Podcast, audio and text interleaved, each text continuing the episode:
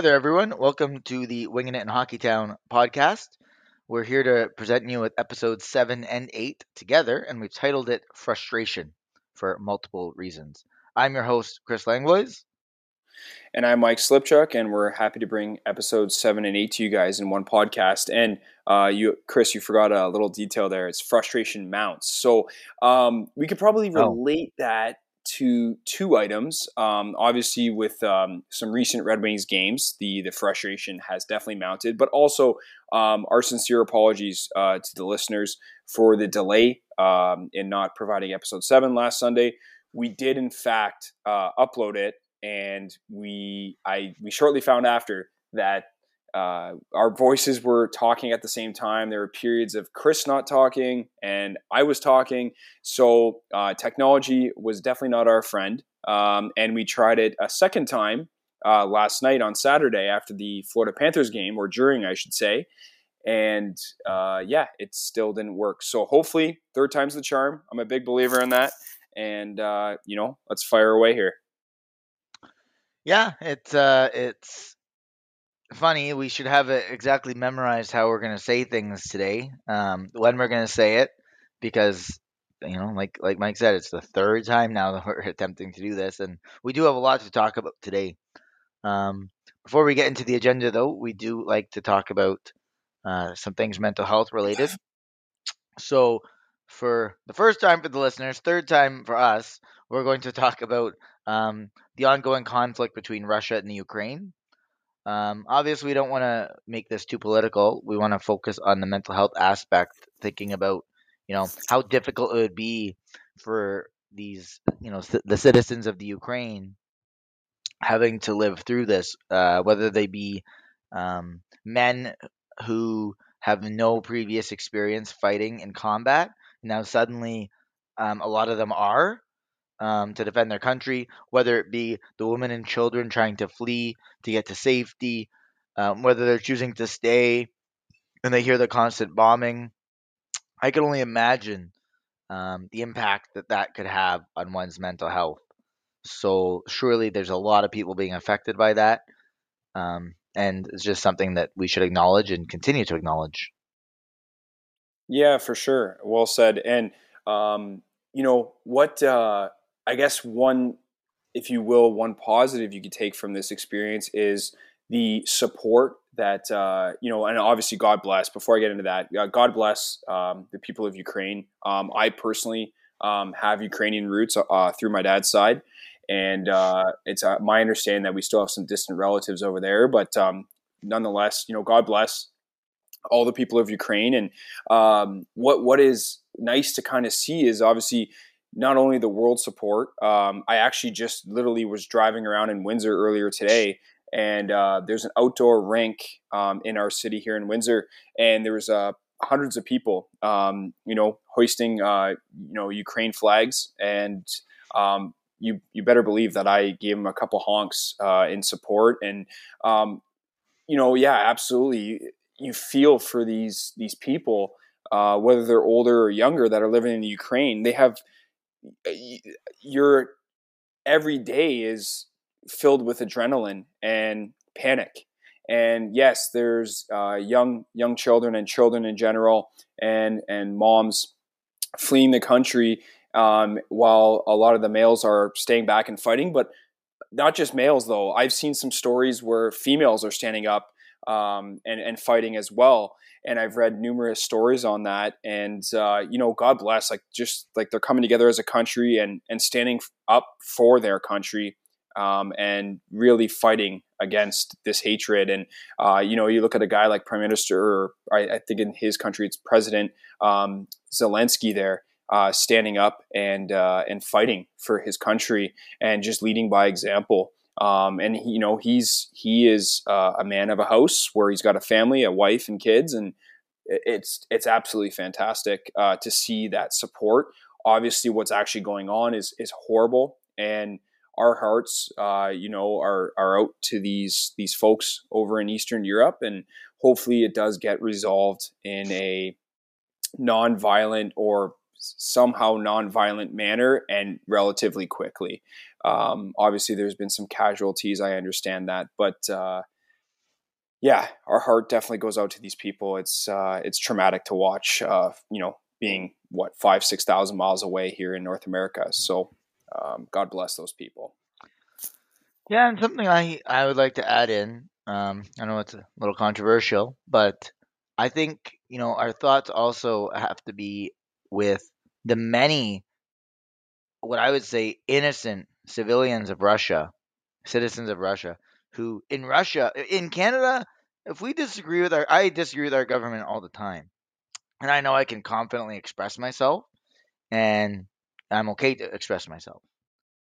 But in Russia, if you speak out against uh, Vladimir Putin or any high-ranking government officials, you could be arrested or worse. So these citizens, many of them, do not agree or support the, this war or any any form of violence. Um, but they they can't do anything about it because they literally feel powerless. So I, I actually disagree in some ways with how uh, some organizations in the world are handling things. For example, um, you know the talk of um, not allowing Team Russia to play in the World Juniors. I, I understand the idea behind it, but by doing that, you're not punishing Vladimir Putin. You're punishing 16, 17, and 18 year olds from being given their chance to showcase themselves for the game of hockey. They have nothing to do with this violence. They want nothing to do with this violence, but they're being punished for it, not Putin. And that's just one example. There's uh, soccer leagues. Um, there's uh, freaking PlayStation has announced they're going to be doing stuff. Like, eh, eh, I understand the thinking behind it, but none of these things are going to punish. Like, Vladimir Putin could care less at the end of the day. He doesn't care about his people. I think we should. Yeah, and I know it was a rumor there for about a week or so, reading stuff from TSN and other hockey sites. Uh, uh, I, yeah, I, I, you know, not just the the World Junior players that can now can't now participate in the upcoming um, rescheduled uh, World Juniors that are going to be taking place in Canada. I feel horrible for them, and I'll get into that. But I, yeah, I feel bad for a lot of these um, innocent Russian civilians that are uh, in the streets protesting, and then because they're go- technically going against the government, they, you know, their livelihood is threatened, and a lot of these folks don't want this war or even understand what the war is even about, let alone supporting it. And you know, I've read stories too on like Russian uh, soldiers that are just in awe of what's going on, and a lot of these soldiers too are like you know 19 20 21 years old and they don't agree with what's going on. And but yeah I, I, guess more hockey related you know i feel i feel for these these people.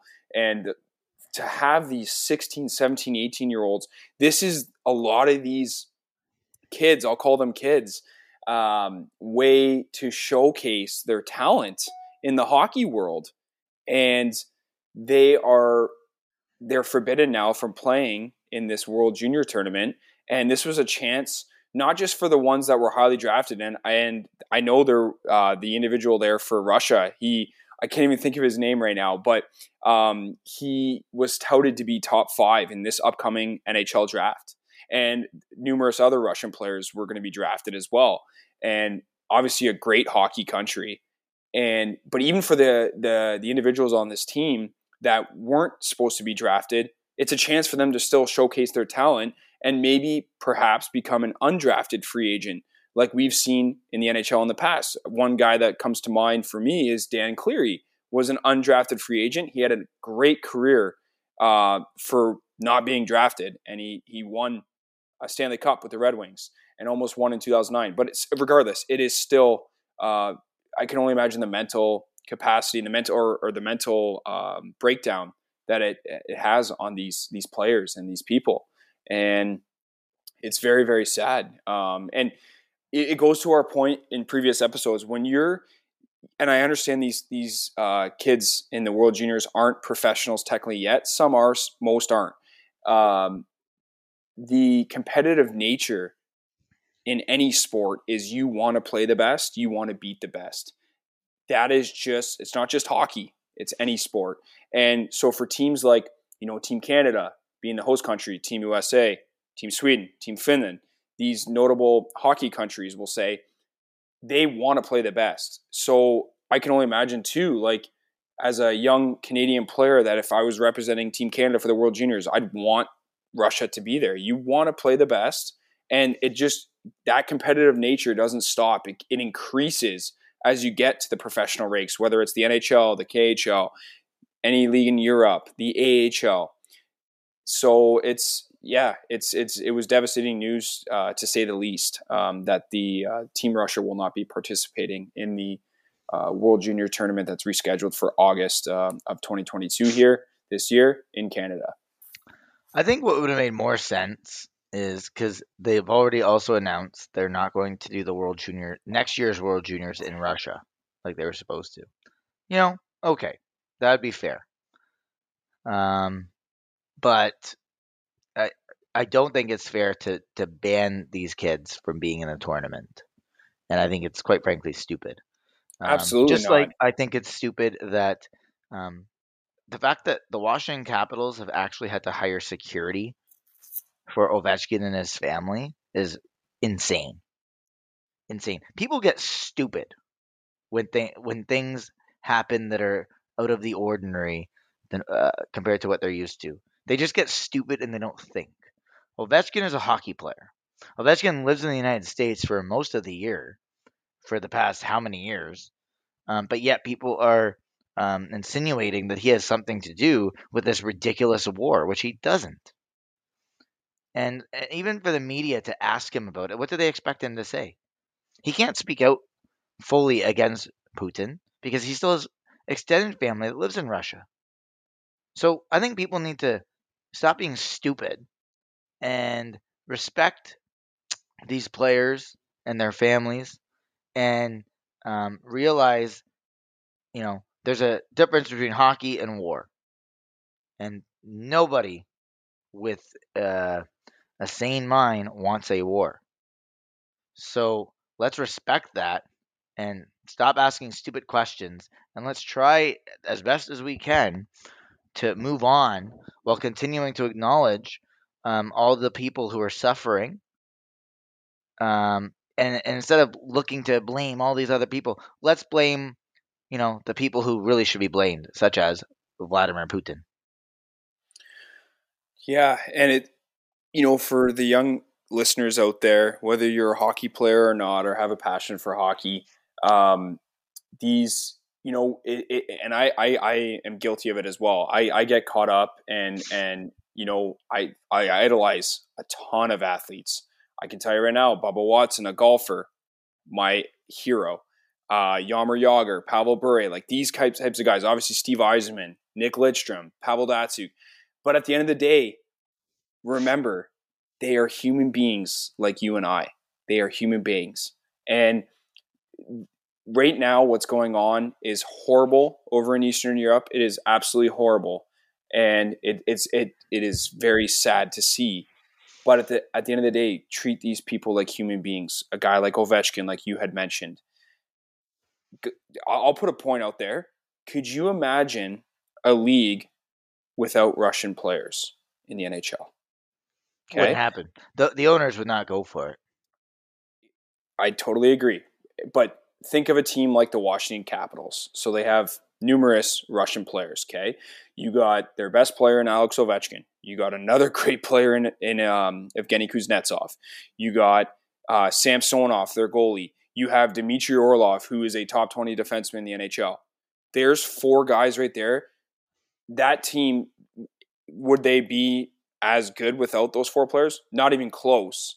But also, like a lot of these players, yes, they remember their roots. They're from Russia. Every you know, the NHL. I don't know what the percentage of players in the NHL is uh, that are Russian born, but the league would not even be close to the same level of skill and talent if you neglected and said we can't have Russian players participate in the NHL. I couldn't imagine. Look, look at the Red Wings. The Russian five for the Red Wings in the 90s, early 2000s.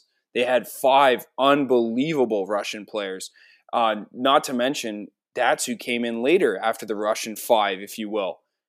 I couldn't imagine the the Detroit Red Wings now that I was, you know, privy to the to watching that skill level with Datsyuk on that team plus the Russian five. I couldn't imagine that team without it. Think about Malkin with with uh, Pittsburgh. Think about Kucherov, Vasilevskiy with Tampa Bay Lightning. That those teams would not be the exact. They would not even be close to the same um, level of skill and performance if they didn't have those players. So to answer yeah. your question, five point three percent are from Russia. Five point three. I'm actually surprised. I thought it was a or little no, bit sorry, higher. Sorry, uh, it's it's got to be higher. Five point two percent. Okay, so not 5.3, 5.2. I'm, I'm actually yeah. surprised. Sweden actually... is 9.4%, US is 27.2%, Canada is 43.9%. Uh, so you think about it, Kate. Those, just, seem, those seem low numbers, though. I was going to say 5.2, 5.3%. I was going to say at least 10 or 15%. But but so when you look at the actual number of players, there are 55 Russian players well, in the NHL. Let's just assume, let's just say 30 teams in the NHL times 20. Okay. 20 players per team. That's 600 players. So 5% of 600, I should probably know this, that should be about 30 Russian players, give or take. Obviously, there's way more players on a team, prospects. Um, guys that are healthy scratches, but that still seems low. But regardless, it still represents a good chunk of the NHL, right? If you do the math, if it's if it is actually five percent, that represents about thirty active players. And, and when you when you think of it, it's these Russian players generally aren't just fourth liners. Like they are like all stars almost in every situation. Like you look at Kucherov, highly skilled, Vasilevskiy. Yeah. Like these are high skilled players that Panarin. are um, uh, significant impacts on their team. It's not like they are a fourth line bum, right? Like without these players, well, these it's teams, hey, we can't even say fourth line bum it because even the fourth line players are so skilled now. Well, compared like, to how they used to be, yes, but yes, but what I'm saying is these these teams would not be competitive as much without their Russian stars. So you take away Kucherov and Vasilevskiy from Tampa Bay. Are they going to be a good team still? Yeah, they're going to be pretty good. But they're not going to be back to back Stanley Cup champions. I can promise you that. So it's just, you know, like I said, when conflict arises, sometimes people overreact. They panic. They they have that fear I mean, there there are some people out there who I've talked to in my you know in my social circles that genu- genuinely believe that this could become World War III. They genuinely genuinely fear that. Are they wrong to fear that? No. Is World War III likely? No. I don't think so. I think most of the leaders in this world know that we don't want that, especially with all the ramifications. Um, but like I said, we need to find a way to, um, you know, to hope for the best for all of the, these people involved, all the, the innocent citizens having to live through this, the ones who are fighting, uh, and hope that somehow uh, things can end up getting resolved in a, uh, in a peaceful way as much as possible, and move on. I mean, this isn't even just impacting Russia and Ukraine anymore. Uh, look at look at how it's affecting us. Our gas prices are going through the roof. Um, some places in Canada have hit two dollars a liter now. Now, I'm fortunate and you're fortunate. We have pretty good paying jobs. So, and I'm not. It's not to say that you know we can still afford it because we can. But when you fill up a truck now, it's going to be almost two hundred dollars to fill. That's a lot more than what generally we would be used to paying. So that's going to take a, a toll on uh, some people financially. It's going to impact their ability to take their kids places, um, spending money to go out to restaurants, movie theaters. So it's having an effect here now, and that is also going to affect people's mental health. Because when you have to start stressing about things like this, along with rising food prices and whatnot, it's going to change the way you live your day to day life. Um, you're going to question, you know, what you can spend because you're still making the same amount of money, but you're just paying a lot more for everything else. So, again, a lot of people are being impacted by this, and we have to just be mindful of everybody's mental health around uh, around us and around the world because we're all going through something, and we all need to, you know, f- hope for a positive way forward the best that we can. Yeah, no, absolutely. Sorry, I was just on mute there, but uh, yeah, no, it's uh, you know, and just to see the support from a, you know countries that aren't I want I, I don't want to say like directly affected, but like most countries are not, I guess, directly affected. It might be more of an indirect um, effect, uh, like you had just mentioned, gas prices and just the general cost of living. And we're speaking on behalf of um, Canada, but it's yeah, it's it's it's nice to see though. Like if you want to take one positive situation, I'm a big believer in that. Is the support that and the global awareness, if you will, about um, about this tragic uh, warfare um, in Eastern Europe, and you know our our hearts are out to these people, and God bless. Um, it, it's very sad to to watch, and I try my best to stay away from some of the news updates because it, it is so sad and negative. But at the end of the day, it is reality. This is actually happening, and um, we we you know hope for nothing but the best for the Ukrainian people and just Eastern Europe in general, and hopefully it can get resolved in a timely manner as well. Um, but uh, yeah. Anyways, on to our agenda for the day. We have a few Red Wings games to recap since we last talked to you. Um, so we will be going over the game versus the Toronto Maple Leafs uh, we'll question whether it was a hockey game or a football game. Or um, MLB. yeah, yeah. And then we'll go on you know, to hey, Chris. Just to interrupt, I honestly, it doesn't get old. I know this is our third time, you know, trying to record here. Um, I'm, I'm still going to laugh the exact same way as I did the first two recordings. But anyways, continue on. Um, and, and in talking about Toronto, it's going to venture into a lot of coaching talk because I'm sorry, but we have an idiot behind the Detroit Red Wing bench. He's a moron. I could come up with a whole list of adjectives. That'd be a fun class activity to come up with a lot of adjectives to describe a bad coach. Anyways, um, then we'll move on and talk about the Carolina and Tampa games, which were better. Um, and then we'll wrap things up with the Florida game, and we'll go back into some coaching talk there.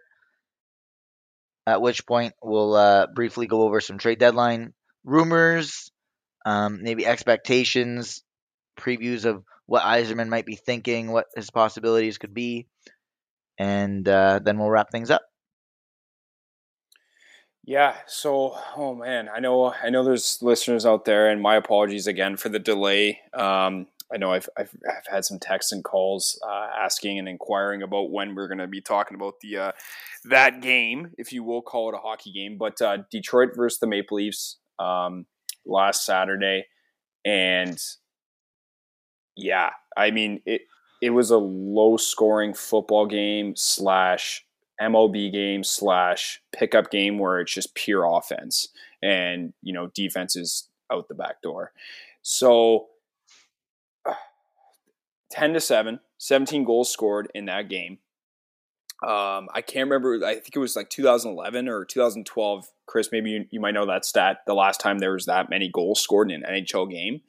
Um, yeah, don't get me wrong. There's tons of offense. Yeah, 2011. So th- there's tons of offense and potency in the NHL, but teams are also built to avoid games like this. Uh, when I say built, they have good defense, sound goaltender yeah, like in my eyes, when I see a high scoring affair, I'm thinking like, okay, maybe the, maybe your goalie lets in or you, or your team scores five, six, maybe seven goals, but it wasn't. It was on both sides. 17 goals, 10 to seven. Like that is that that is like the 1970s, 60s of hockey when goalie pads were way smaller and they represented only a fraction of the net. And I, I wouldn't even say, at least on Detroit's part, I wouldn't say Detroit's goalies were that bad, all things considered. Like when you look at the goals that were scored, they were tips, they were fluky tips.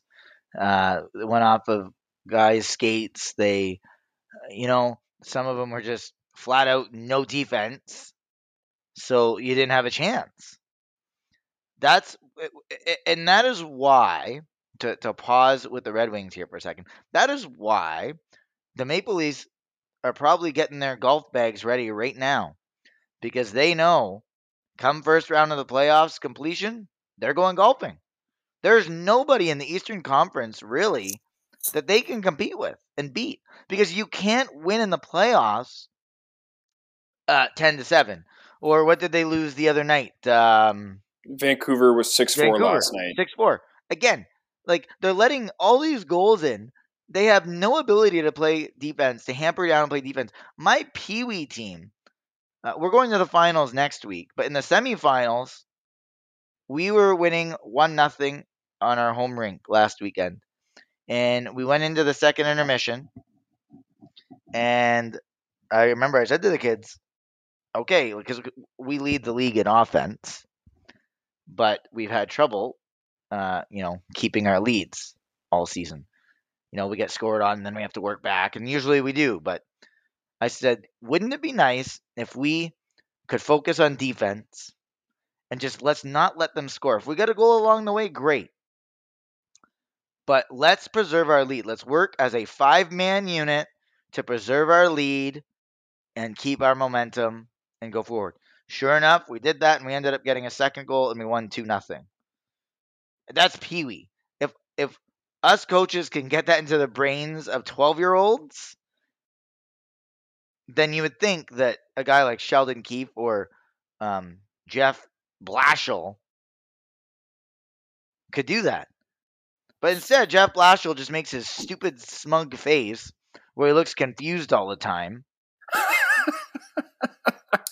and, and, and, and here's my favorite part about the game Jeff Blashill did something that, you know, doesn't get uh, uh done very much in the NHL. Nedeljkovic starts the game. Like I said, was he was he good? No. But was he bad? Like was he costing them the game? No. But he pulls them, which you do because you're trying to get the momentum changed into your favor. Greiss comes in and he gets the same treatment as Nedeljkovic. Like, you know, goals are going in. Again, he's not playing horrible, but he's not playing great. So then what does the idiot behind Detroit's bench do? Oh, I'm going to put Nedeljkovic back in. You know, it wasn't going well for him, you know, 30 minutes ago, but hell, let's give it a try again. Let's see what that does for his confidence. That was an embarrassment. And if I was Steve Yzerman, I was sitting right in my press box and I was writing down F I R E D because that son of a bitch is going to be fired by the end of this season. Done. Like, what an idiot. I have, I don't even know. I don't even know. I was speechless. I was left speechless. Yeah, and that leads us. You know, we'll, we'll talk more about coaching. Um, we'll we'll talk about coaching obviously throughout the the last four Red Wings games, but uh, you know, into our next topic as well, which we'll highlight. But yeah, that I I have been around hockey since I was. I'm very fortunate, by the way, to be around hockey since I was probably about four years old, and playing and watching hockey, you rarely ever see. Okay, so a goalie gets pulled. That that happens quite regularly now in the NHL. But goalie gets pulled, but then you put the original goalie back in at any point of the game. In this case, against the Leafs, it was uh, at the start of the third period. That never happens. Nedeljkovic, his mind was already on the bench, and and most goalies, like when they're not playing that night in the NHL, they're they're taking stats, they're helping out with like if a player breaks his stick, handing out sticks. Like they do little subtle things on the bench. So his mentality was already like fried. He was done. Uh, he was ready, you know, just to, to be almost a spectator, if you will, for the game. Then he puts him in for the third period when his mentality is clearly not there. He's already probably mentally thinking about the next game that he starts And Jeff Blashill puts him back in, which you never see. You never see, uh, I guess, two goalie changes, it would be because they put Greiss in and then they put him back in. That made no sense. Not, eh, not to mention, um, you know, the Wings actually have struggled to score goals this whole entire season, even though we've gotten way more talent on the team than last year. And, you know, we can go on, you know, Seider, Raymond, adding Leddy, you know, these types of guys to help influence the offense. But we ended up making it, it was seven to two to go into the third period against the Toronto Maple Leafs. Detroit scored four goals in the matter of less than five minutes. They've had a hard time scoring four goals in an entire 60 minutes the whole season. They make it seven to six. And then Toronto, there was a horrible play by Filip Hronek at the uh, Toronto blue line, offen- or I should say the offensive blue line. He gave it up, um, and Mikheyev ended up scoring, and there was a little bit of goalie interference. Do I think that it was goalie interference? Probably not. But at that point, you're deflated because you already made it seven to six, and you're back in the game. Little Caesars Arena was jumping for joy seeing all this excitement and especially the fact that Detroit scored four uh, goals in less than five minutes in the third period. They made it a hockey game. Maybe just take a chance and actually, no, he should have taken a chance and challenged that play. Even though, yes, if you lose the challenge, it does penalize your team. But when it made it 8 6 for this, I guess, controversial goal, they, the, the Red Wings bench, again, sat back down and were deflated. So maybe just take a chance and challenge that play. Maybe luck is in your favor and they call it goaltender interference. Nope. What does Jeff Blashill do? He sits on his bench making that face and pondering, looking at the iPad. Ah, no. He, he ends up giving a signal to the refs like keep play going, drop the puck. It's eight to six. And, and this is a guy who consistently over the years have, have has taken has made the stupidest coaches challenges. Like I remember, like I'd be watching games thinking, there's no way they're going to call this goal off. But he used that stupid challenge. But yet he didn't do it in this situation where I agree. The game had already gotten out of hand once. Now you're back in the game and you're not willing to to make that risk, to take that risk. That sacrifice, yeah. That you know, 100%. he's just I I think Jeff Blashill's biggest flaw is he he has a horrible time. He has a horrible ability to read a game and that's what a good coach is able to do. They're able to read a game and adapt to the game because that's what the players need. There's such big momentum shifts in the game of hockey now more than ever. And it's the job of the coach who's running that bench to uh, uh, guide the players through that momentum. And Jeff Blashill has no ability to do that. No ability to do that. He is truly incompetent when it comes to that. He, in my opinion, lost his job during that game. Like he will coach for the rest of the year, most likely, but he lost his job during that game. I don't know how you can come back from from that performance. And it's again, it's not just that game. How many blown leads have there been this year with the Red Wings? They they lead the league in third period goals allowed against them. You can't win in the NHL when you're consistently allowing goals against you in the third period. What has Jeff Blashill done to to uh, respond to that? Well, I know. Let's put Donkey Kong DeKeyser in the lineup because that does such a great job. Let's make our zone time. We'll be stuck in our zone so much more with dumb Donkey Kong back there that's fine. Because guess what? Every time that guy plays, we lose. We lose possession time. We lose puck battles. Our goalies look worse because he's not doing his job. And no matter how well a guy like Oesterle plays, who I think has had a pretty good season, doesn't matter. If Blashill decides to put Donkey Kong in, he does. And then games like this happen. It's ridiculous. Yeah, it was. I I I was not excited about the actual outcome of the game as a Red Wings fan. Like when they made it seven six, I was excited because of the flurry of goals because there's been that much lack thereof this season from offensive production, power play, you name it. But they made it 7 6. And mind you, there was a few goals there that should have been stopped at, you know, it was a flip between Campbell and Mrazek because Campbell got pulled. But they still, a goal's a goal. That's just how it is. And I will like some positivity, obviously, you know, shout out to Lucas Raymond getting his second hat trick against the Toronto Maple Leafs. Um, and it just goes to show, like, you know, young kid here stepping in. Wasn't even supposed to make the team. And uh, he was he was battling a top six for a top six role or a top two line role as a forward, and he outdueled Bobby Ryan. And Bobby Ryan was great in the preseason too. He's he was a great Red Wing uh, during his short stint with the Red Wings, but he outdueled them, and he's proven why the Red Wings chose him over a veteran like Bobby Ryan, who's had a great career. But anyways, it's you know it's and it, as a Leafs fan, I could only imagine I would have looked at that game. Yes, fluke games happen, but you gave up four goals in less than five minutes in the third period against a team that was not even supposed to be in the playoff race. Yet they are. Fine. Are they a playoff team? No. But that I also look at the flip side too. As a Leafs fan, I would have been embarrassed about that game. And but regardless, the the, the incompetent decisions of Jeff Blashill, uh, not knowing when to challenge a play, not uh, mismanaging the bench, mismanaging his lines. It is the story of of the Red Wings season this year. Um, am I very thankful that they're actually kind of competing for a playoff spot? Absolutely. We were not expecting this as fans. We did not expect this. But that is also I can't put all the credit to Jeff Blashill on that. That is just I, don't put any credit to Jeff Blashill. None. You don't get a guy like Mort Seider and Lucas Raymond, and you get instantly better. There's no. I don't care. You could have a pylon. Well, we pretty much do have a pylon behind the bench, and those two are going to make the team much more competitive.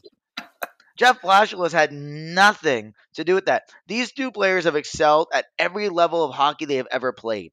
So, no, it's no surprise that the Red Wings are um, better. But when you look at things overall, big picture, okay, so you got Lucas Raymond, you got Moritz Seider, you got Nick Leddy, you got Dylan Larkin back because he missed a chunk of last season. Tyler Bertuzzi missed a big chunk of last season. So you get these players back. So, yes, naturally you're going to be better. And, but and what has gotten worse? And, and, not to mention, you added Nedeljkovic this past offseason. He's been and, awesome. And what has gotten worse? What has gotten worse? Their team defense is horrible. It has made no gains at all. If anything, it has gotten worse. And you don't get better players like this and get worse defensively. That is on coaching, and that is on Jeff Blashill. And that is why he should absolutely not be anywhere near the Detroit bench next year.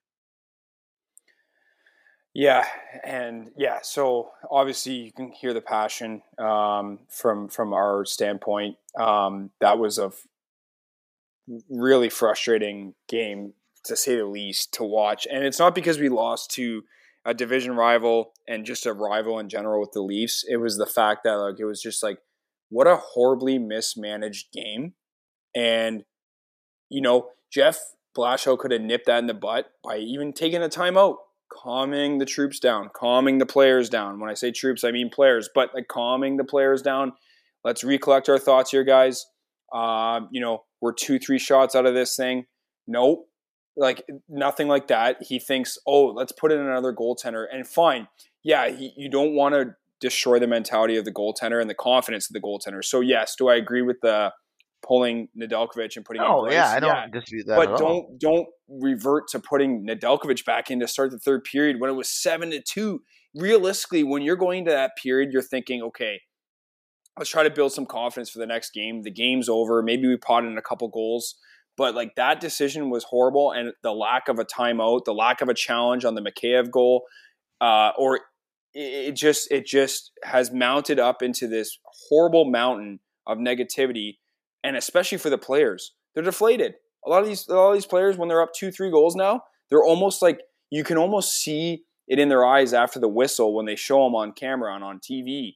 They're they're ready to like they know what's coming. the inevitable, the comeback, the loss, the devastating loss, whatever it may be. But regardless, you know, moving into something positive, they uh, played another world class team. If I'm if I'm gonna be honest, I think Carolina is one of the Cup favorites.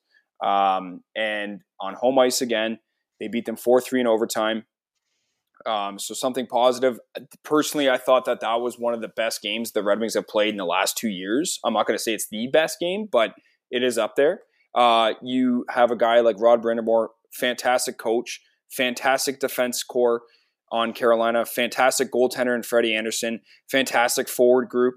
Um, for them, the, you know, they're firing on all cylinders all season, and they come into Little Caesars Arena, and Detroit played a really good game. They won 4 3 in overtime. Um, and another shutout, Lucas Raymond. Congrats to to him. Got the overtime winner on the power play. Finally, a power play goal, right? Uh, something that's been lacking Four this on season. three is easier. Uh, But that that goal showed his overall hockey IQ and skill because that wasn't an easy goal. It was a it was a pass, but it was a, a bouncing puck, and Raymond got control of it and put it in the, the net. And let me tell you, that's a lot harder to do at full speed. Um, that could have easily, you know, went past his stick, but he made it happen. So kudos to him. Um, and and kudos, um, you know, and, and I know we've been hard on him in the podcast on Michael Rasmussen. Um, he his since his move to the wing from the center position, he has been his hockey overall play has been way better. It's not even close than when he was at the center position, and he scored an awesome goal. Like he, what happened was Oesterle was in the neutral zone, fed him the puck at the offensive blue line. He was able to outskate their defenseman, and then he went five hole on the uh, and he Carolina went five netminder. hole while still moving his feet full speed. Like Yeah, he was full speed. that goal. And the reason he's he's so much better at the wing is because you don't have to skate as much. He's not a good skater, so at center, I don't think he's as useful. But you're right. When he's been moved to the wing, he's more and he has more of an impact. And that third line was excellent against Carolina. All three lines, uh, one, two, and three, were excellent. They had they had uh, chemistry. Um, they were firing on all cylinders. They were back checking. Um, there was no real complaints in this game. Nedeljkovic made saves he needed to. Beat his to kinda former team. confidence back. He beat his former team. Um, Seider had a fantastic game. You know, lots to be happy about in, in, in that game against Carolina. Um, more Seider continued his point streak. Um, and which- Larkin continued his point streak. which I with, think with Seider's point streak is the most remarkable thing about it. He actually passed Nicklas, the perfect human Lidstrom, his record of uh, his point streak as, in a rookie year. So that is just unbelievable to think about. Um, as of now, Seider's on pace for I believe 63 or 64 points, which again would surpass Nick Lidstrom's first year, his rookie year, which is just unfathomable unfathomable, like speechless. Um, you know what's to come, and to think we have a guy like Simon Edvinsson who could be just as good as Seider, you know, around there in talent, maybe maybe not as good, maybe even better. That is freaking wicked awesome to know. um, but just a, a good all around game, anyways. Yeah, and and it was and like the you know against the Leafs and Carolina, like the uh, mad shout out to all the um the fans supporting and the crowds have been unbelievable this year. This is probably like the fifth, sixth, seventh, eighth time we've said it this year, but the crowds have been unbelievable. I really saw it in the obviously in the Carolina game when Lucas Raymond got the winner. Um, and another thing I honestly wanted to point out too was like, yeah, you know, Ken Daniels and Mickey Redmond, love the two gentlemen, absolute beauties. But do they show a little bit of bias towards the Red Wings? Absolutely. It is the Red Wings telecast. It, those are the two guys for the Red Wings telecast. But you could hear, and it's maybe weird for me to say this, but like it, I could hear the excitement in their voice when uh, they beat Carolina, who is a Stanley Cup uh, favorite, Stanley Cup contender, if you will. But you could hear the excitement when Raymond scored, not just because it was an overtime goal. It was like Everybody that- loves Raymond. yeah, exactly. I can That was a still remember him saying that. But he he literally um he or I should say both. Uh, you could hear the excitement in their voice, and there was that playoff atmosphere in that arena that night. And Um, it was a tight checking game, uh, back and forth game, offense, defense, and you're playing a team that is really, really good. And Detroit is not at that point yet. We all know that. But the playoff atmosphere in that building, and you could just sense it in the um, in the tone of of Ken Daniels and Mickey Redmond. So that was a like I said, one of the best games I've watched um, um, from the Red Wings perspective in the last year and a half, two years. But uh, well, think of how hard it's probably been for Ken Daniels and Mickey Redmond in the last few years. Um, for most of their broadcasting career, the Red Wings were a very good team. They did nothing but win for 25 years. Um, so then once, you know, Datsyuk left, Zetterberg left, Lidstrom obviously left, uh, you lost a lot of the talent. Things got rough. And to add to boot, you had these idiotic contracts that Ken Holland signed. So you had guys like Abdelkader still playing, Jonathan Ericsson still playing. The Red Wings were horrible. Like they were, uh, there's bottom of the league, and then there's where the Red Wings were. So it was not easy for Ken Daniels and Mickey Redmond. There's many games the last few years where they went up talking about stories from years ago. Like their heads weren't even necessarily fully in the game, but they were trying to entertain listeners because they knew the game wasn't entertaining. So now for them to be able to call games like this with a playoff like atmosphere, tight checking, high skill from our high skill players, you know, their heads are back in the game. Like they can feel it they know where things are going, and it's only going to get better from here. And they are, you know, yeah, they're a little biased, but they have a passion. And when I watch, listen to a game, I want commentators that have a passion. We're going to talk, we're going to come back and talk about commentators when we talk about the Florida game because uh, ESPN, the executives there should take note um, with how how uh, a commentator should sound like. Anyways, we'll come back to that. For sure. Um, but yeah, anyways, congrats to the Red Wings. Really good game. 4 3 winners in overtime against the Carolina Hurricanes and a well coached Carolina team by Rod Brind'Amour. But uh, moving into um, on the road, uh, they did their Southeast, uh, Southeast United States uh, road trip, and they started that road trip um, with uh, Tampa and Florida on the horizon. And their first game was against Tampa. And um, yeah, I, I'm not. I'm obviously disappointed they lost, of course, being a competitive person. But over overall, I don't have many complaints about that Tampa Bay Tampa Bay game and losing three one um, to the Tampa Bay Lightning, who are again um, a favorite to win the Stanley Cup, and they're in that that conversation of winning the Stanley Cup. So um, Tampa Bay I, I expected it. It was going to be a tough game. Jon Cooper's a great coach. It was that team is 95% built by Steve Yzerman. But overall, Chris, I don't know what your take on the game. I wasn't too upset about that. Um, no, no, really I uh, I thought Nedeljkovic had an excellent game. Like he was good against Carolina, but he was excellent against Tampa Bay. His lateral movement was perfect. He was reading plays. Um, he made some big saves to keep the Red Wings in the game because Tampa Bay was outplaying the Red Wings. Like they are a better team. The Red Wings hung in there. They um, they they played positionally pretty good, keeping Tampa out of the high risk areas. Um, so I was I was pretty happy. Again, I like the line combos. Right, the line combos were overall pretty good. The third line played another solid game. Bertuzzi's line you know, uh, Fabbri chipped in there. Um, top line was good as always. Um, the defense, I, I love Leddy playing with Seider again. Um, I've been saying it all year. I don't know why that was ever changed. Why would you play Donkey Kong DeKeyser with Moritz Seider? I don't understand. And ever since then, Leddy's not been at the top of his game because he's always playing with a new D partner. Um, so the last few games, uh, Leddy was put back with Seider, and I, I see a confidence in Leddy's game again. He's skating the puck well. He's uh, playing better positionally. So I like what I'm seeing from that. Um, and at the end of the day, they hung in there with the uh, reigning two time Stanley Cup champion winning Tampa Bay Lightning. and it was uh, three one, but one was an empty net. The only thing I'm going to complain about was that horrible bullshit penalty call with a minute and a half to go in the game. The chintzy hooking call on Lucas Raymond. If you were going to call that hooking, then you should be finding a job elsewhere because this is the NHL, buddy, and that was not hooking. That was that was bullshit. This is why I hate Tampa Bay. I love Tampa Bay as a team, but they always get favored by the refs. And Detroit was pressing with the empty empty net. They were uh, extra attacker. They were generating some chances.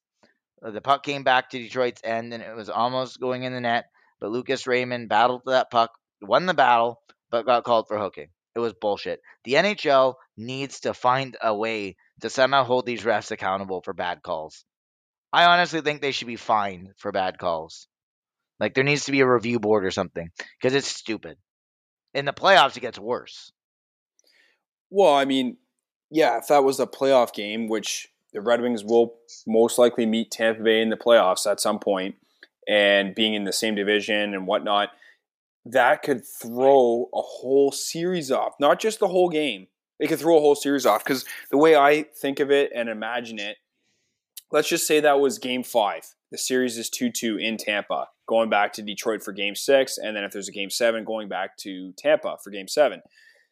If that was the outcome of the game, do you not think that there's momentum for Tampa Bay going into Detroit in game six?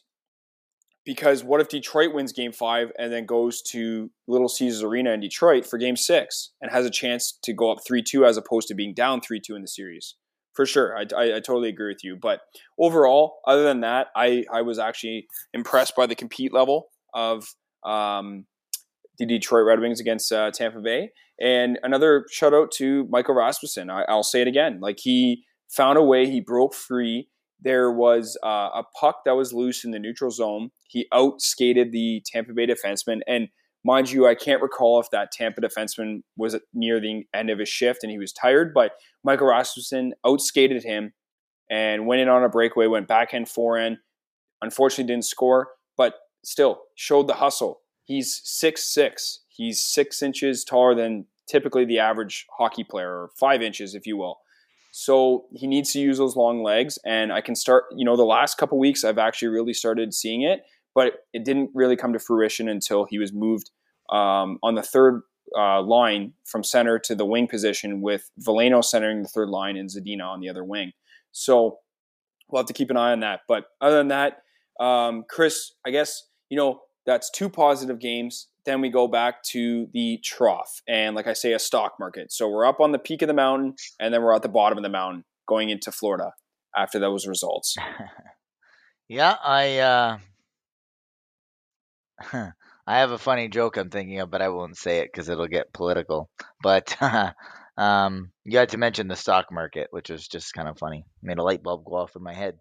Um, but no, you're right. This game was this is Jeff Blashill's way of saying, Mr. Yzerman, I want to be fired. Because for everything that we just talked about that works so well against Carolina and Tampa Bay, the line combos, the chemistry, the hustle, the compete level, that all got thrown out the window. Because what does the idiot Jeff Trashel do? Well, he puts Danny DeKeyser back in the lineup. We played two of our best games of the year without him in the lineup. Why in the hell would you change the lineup after you just played two solid games? What are you thinking? What are you hoping to achieve? I don't know what he was hoping to achieve, but what he achieved was getting his ass kicked by the Florida Panthers, which we knew was going to be a tough game to, to begin with, sure. But why change the lineup? There was no reason to change the lineup. That is bad coaching. You don't change what's working. And he did for no reason. Um, he he changed the the second third lines. He had um, Suter playing on the third line, and he moved um, Veleno to the second line. I like Veleno. I'm happy he's getting a chance in the second line, but that doesn't make sense right now. The lines had their chemistry. They, there was a flow to their game. They were generating chances. They were getting it done. This was a horrible time to, to change anything up, to tweak anything up. And that's just another example. This guy has no ability to read his team, to read what's going on. And he needs to be fired. Yeah, I mean, and Pius Suter's been a pretty like pretty good second line centerman. I I don't think he's going to be the future second line centerman for when this team is ready to compete, not just for the playoffs, but also for the Stanley Cup. But folks, also remember like it's a back to back game. I get it. The players are tired, but it's more prone and more relevant for goalies. You're not going to start a goalie back to back situations. That's fair because they're playing a full 60 minutes. But they they got the morning um, Saturday morning off prior to the Florida Panthers game, and they had so they had no practice, which is fine. But then all of a sudden, you're putting Veleno up on the second line and Pius Suter back to the third line with no practice with their line mates at all, which chemistry is a huge thing in the NHL. You as a player, especially as a winger on the on the offensive system, you get used to the skating stride, the mannerisms, or the plays that your centerman makes. And so you, now you have Pew Suter on the third line with Zadina, and not to mention Rasmussen, who was on that line on the wing, was moved down to the fourth line. Adam Erne was put on the third line. So you have three lines that are essentially affected by this. Three quarters of your offensive unit, right, being three lines. They have no chemistry together. They have no practice together and no game experience together. So you just throw them this combobulation, if you will, of different lineups. And then, yeah, of course, you put DeKeyser in. You uh, and it's like, so you're telling me that you're punishing the players that the defensemen that played well, and you're taking them out of the lineup to put DeKeyser in, who's a veteran, and it's like he has not. Who has to be like a minus ten thousand on the season. Like, yeah, has been I, horrible this year. I'm sorry. Like he's been horrible. Um, w- when we were watching warm up, we were joking then that oh boy, you know this game is going to be a blowout. And then I I said to you, I wouldn't be shocked if by midpoint second period, Nedeljkovic has to come come in and play. Not because Greiss is going to play bad, but because Blashill has set this team up for disaster. And that is exactly what ended up happening to a T. So if we, who have no actual affiliation with the team, could predict that was going to happen, that is a huge problem. A huge problem. This guy has no control of his team. And we were also joking, uh, dating back to the warmups before the Florida Panther game. Um, there was supposed to be no lineup changes. We didn't receive any yes. media notification, and DeKeyser was put in. We saw him in the warm up. So I was like, oh, maybe they're dressing seven defensemen. I don't know. No, it, lo and behold, DeKeyser's out there again. And it's like, it's just the same, same old story. And guys, guys and girls, I literally, the, the Detroit Red Wings were not even uh, imaginable to be playoff contenders. Yes, are they in a race? Fair enough. So have they have they superseded expectations? Um, for the fan organization or the fans, I should say. Absolutely, but it's the same old story though. Like they're losing leads. They're um, yes, we expected them to have games where they get blown out. I understand that. That's part of a rebuild. But when you're when you're not really changing what should be changed for a team as the coach, as the bench manager, it's inevitable that you're going to have a frustrated fan base. You're going to have frustrated players, more importantly, when I'm talking about the players' uh, perspective. I see it on Larkin's face all the time um, as as the leader. I see it on Bertuzzi's face as another leader on the team. I see it on Zadina's face. I see it on all of the Red Wings faces. Like they're just frustrated and they're defeated. Their morale of the team is not good. And because it stems from the bench management. And Last night's game, we predicted it. They were going to get blown out, which they did. They took four penalties in the first period. Yes, were some of those calls 50 50? Could they be a call? Could they not be a call? Fair enough. But literally, that is on management of the bench. And those players were not ready to play last night's game against No. the Panthers. And, and that goes two issues. Their penalty kill has been shit the last couple of games, like horrible. No adjustments. Again, I mean, when you're hemmed in the zone, your entire penalty kill, they they can't get the puck out. There's a huge problem, and th- they lost games because of that penalty kill. Uh, number two, DeKeyser on the on the second goal yesterday. Um, he didn't do his job watching the pass across. I saw it coming, but he obviously didn't. And I know it's easier to say when you're watching, you're not the one there. I get that. But this is consistent with DeKeyser. He was not doing his job covering that pass, and boom, wide open net. No chance for Thomas Greiss. How about, how about the third? Was it the third or the Third fourth goal, third goal, he was way too damn high. I don't know what he was doing. Someone needs to remind him he, his job is defense. What the hell are you at the point for? You moron. Like, he is so dumb, and his hockey career is over.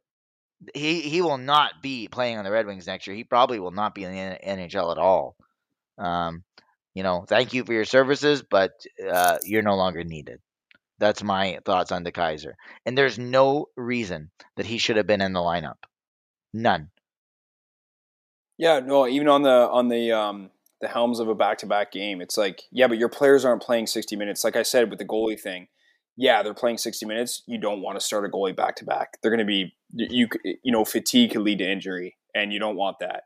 But yeah, no, it was it was frustrating to watch. Actually, I had the whole third period on mute, and our second time trying to record this episode from last Sunday, we Chris and I just figured let's just record now. The game was over. I, I the game was over in my opinion when our coach Jeff Blashill neglected to take a timeout when it was three to one in the first period, and they Yeah. had taken way you too could many you could clearly see the game was getting out of hand. The momentum was full s- sail behind Florida. I mean, I don't know why Blasher would not call a timeout and say, "Guys, let's just slow down. Okay, we're gonna take the wind out of their sails. It's three to one right now. We are still in this game. Shift by shift, let's start taking it back to them. Let's generate some chances. Let's get pucks on net." But he didn't do that. As all season long, he has no ability to read the game. And when we get back into the playoff picture, probably next year, you can't have a coach who can't read the game because the playoffs goes all over the place in terms of momentum, energy, um, um, mentality, Mentality. competitiveness. it, it's just it's all it's it's almost like a little story put together okay and jeff blashill is just on a whole separate book Well, and I That's feel bad. problem. Like we, we we focus on um we focus on like the players. Like so, when I say players, like offense, defense of the Red Wings, but it's a toll for the the goalies too. Like it's easy for someone to say after a game, like, "Oh my God, Nedeljkovic or Greiss let in five goals and was pulled." I'll tell you right now, that Florida Panthers game, yes, and there's have there been times when the um, Nedeljkovic and Greiss have had pucks that they should have stopped? Absolutely, but you cannot blame them for the outcome of this season. No. Uh, Greiss before he was pulled, right after the five one goal.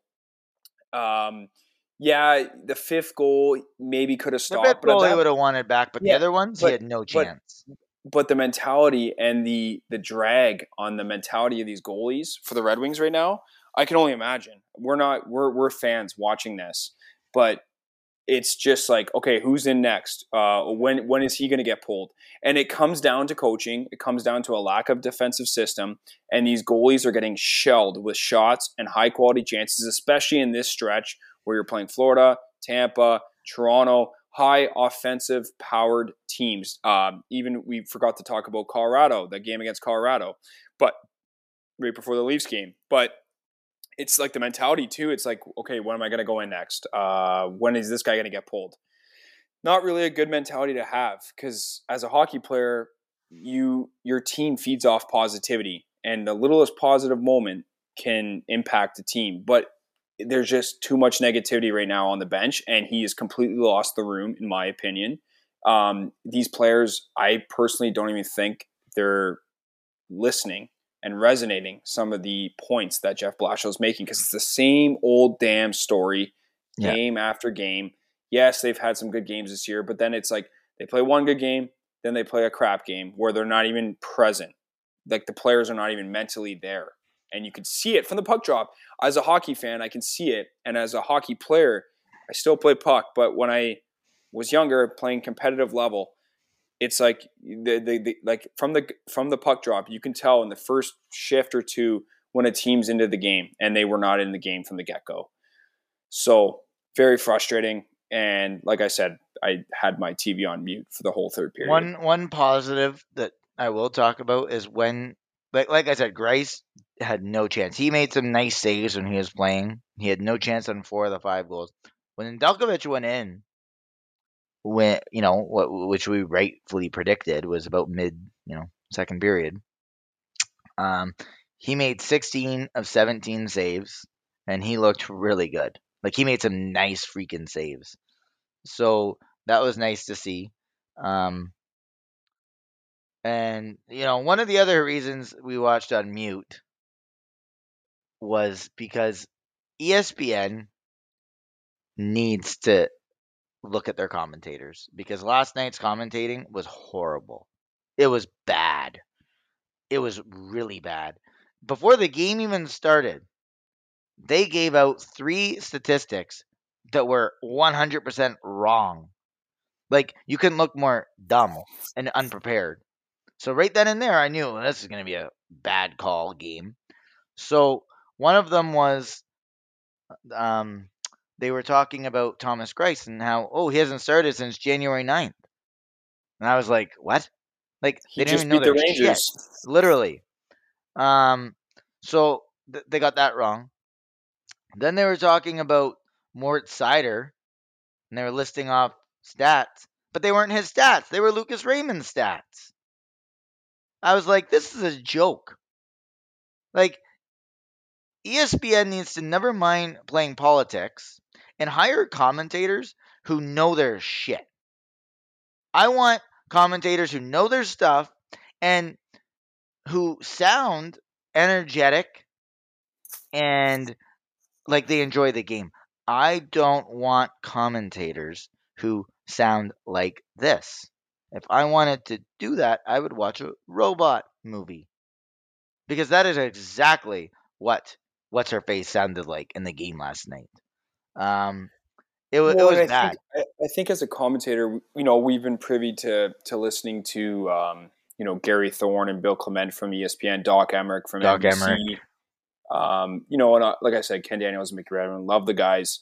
They Ken Daniels and Mickey Redmond are a little bit more biased for the Red Wings, but Ah, of hey, course. but but regardless, you're you.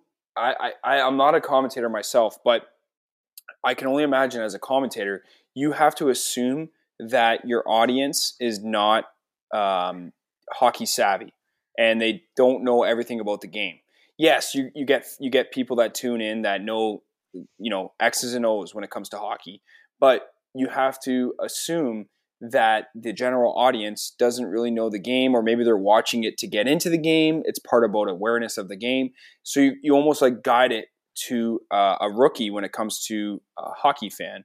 And i didn't hear any of that. I haven't heard it all season from espn um, you you and, and also just like how about just some positivity? There's so much negativity in the world. Be like you, you're commentating in my opinion the best sport in the world. And just show some enthusiasm Right? And like have some small talk with your color commentator. Like how many times do Ken Daniels and Mickey Redmond get off topic talking about some funny story? And then they get, you know, a couple minutes and they're back into the game. Um, Doc Emrick and Eddie Olczyk always used to do in their NBC broadcasts. Um, and I'm not the biggest Eddie Olczyk fan. I, I, I found him kind of biased against Detroit, but whatever. They were entertaining. Uh, like Doc Emrick, I, he was obviously kind of in a league of his own. Um, he was just so entertaining, and the enthusiasm he brought to his calls were just like Nick Lidstrom with a drive, and he scores. Like you just felt the emotion. You felt that it was important, and, you can remember when you can literally remember line by line what a guy says. You know he's doing his job or she's doing her job. That's not happening with these ESPN people. They need to hire better commentators. Yeah, and and and same goes to show like you know we're Wings fans, but um, Jim Hughson for CBC, he just recently retired prior to this season. Fantastic commentator. He you got to you almost felt like just listening to a sixty minute broadcast with him. Um, well, I mean two hours, but a sixty minute hockey game that you got to know his personality. You got to know a bit more about the game, a lot more about the game, if you will. Uh, Bob Cole, another CBC commentator Yeah. for Canada, uh, fantastic. Um, Dave Strader, our, rest in peace. Um, unfortunately, lost his battle to cancer, but he was a fantastic commentator, and th- this is why these commentators were asked to broadcast the duration of the playoffs as well upon you know um, post regular season because they brought excitement, they brought education to the game, awareness to the game, positivity, personality, camaraderie. Those are just some nouns to describe that, but anyways, yeah, eh, that was just a cherry on top of a horrible Red Wings game against the Florida Panthers. Uh, when I say cherry on top, I mean it was just that just added to the the negative uh, I, realm. I, I will say fan. this. I do think, you know, before before this game, I would have said, you know, is Jeff Blashill going to be fired mid-season? No. I think Yzerman will wait till the offseason. But with that performance, you had the Maple Leafs game not too long ago. And then for whatever reason he made those stupid changes and then the performance in Florida. Yeah. Yzerman's got to be thinking now, do I want to continue to risk exposing my young guys to this coach? If they lose in Detroit to Arizona on Tuesday night, I could Monday- see Monday. Jeff. No, it's Tuesday. Or it's Tuesday, Monday's practice. Tuesday, Sorry, yeah. my mistake. I could see Jeff Blashill being fired if they lose to Arizona, and then you just you, have an interim head coach for the rest of the year. Do, do I Yeah, think I'm- more likely than not? No, but I do think there's a greater chance now of that happening than not. Uh, than I would have said like a week ago. Yeah, I mean, I've had, um, you know, I've talked to a lot of um, Wings fans and non-Wings fans that are my buddies and family and stuff. And, um, you know, I said this probably prior to Christmas break. W- The way I'll position it is if the Red Wings were supposed to make the playoffs, let's just say when I say supposed, they have the talent and just a well-built team. Um, obviously, this year they were not expected to, but if they were expected to, Jeff Blashill already been fired by now before No, Christmas. Before time. Christmas, yeah. Yeah, and I also said to that point, um, you know, I've had many like you know healthy arguments over this with with Wings fans, and they're like, oh no, I think you know Blashill will they'll wait till the the off season. I said, but if I always say this as a young hockey player or professional hockey player, and I can only speak um, as imagining, but losing tough losses. When I say a tough loss, it's uh, you know you're competing like they did against Tampa Bay, and you lose 2-1, 3-1, and you barely lose, but you almost deserve to win. You're playing at the almost the same level as the uh, opposition. That's tougher on a player than losing by blow, being blown out like they were against Tampa, uh, Florida, I should say, six two. But there's there's so and, it affects the morale too because like when you're a young player, especially for the Red Wings, they have a lot of young players.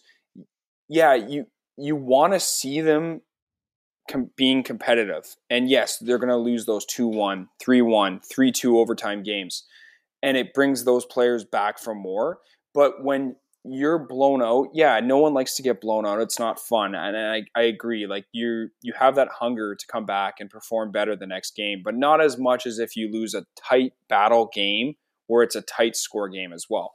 But too many times this season, though, there's been lack of decision making and horrible decision making, and you have one game or two games in a row that you play really good, and then you play really horrible the next night as a team that's on the up and going, like the Red Wings are, as they can f- kind of foresee, hopefully, the end of their rebuild, that is not good. that like I say, it's a stock market, up, down, up, down. And it shouldn't be like that. If you're a team that is strictly like you are rebuilding from the down up and it's going to take a couple years, then I get it.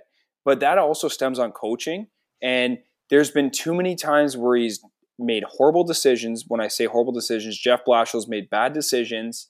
And so many times this year that those the team is not mentally prepared for the game. Whether you're playing Arizona, who's one of the dead last teams in the NHL, or you're playing a team like Tampa or F- Toronto or Florida. So now it, it has come to fruition that this idea could be more true than ever before. If they go in and lose on home ice to the Arizona Coyotes, there's a, a good chance that Jeff Blashill gets fired before the March 21st tra- trade deadline. Am I saying it's going to happen? No, I'm saying it's a possibility, but now it's more of a possibility than it was two months ago. And people are going to overlook the Arizona Coyotes because of their position in the standings. But these, uh, you got, you also got to remember, like the Arizona Coyotes, they're consisted of a team. Yeah, they're not making the playoffs. I think they're mathematically eliminated now. But they're these guys are fighting for jobs next year. They're fighting for contracts. Like they they're trying to prove themselves that they're worthy of still playing in the NHL, and whether that's for the Arizona Coyotes or another team.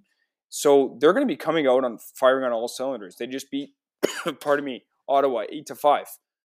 So I'm not saying Ottawa's a great team I, my, as well, but still they won the game and it was exciting. So these guys are fighting, and if Detroit loses to the Arizona Coyotes, you better think that Yzerman's like, do I keep Jeff Blashill for the rest of the year and then hire a new coach in the offseason and maybe risk demoralizing players even more than they've already been demoralized this season?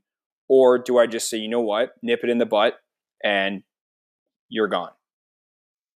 So it's it's very true that that this opinion, if you will, I'm not saying it's a rumor or anything like that, but just think about that, folks.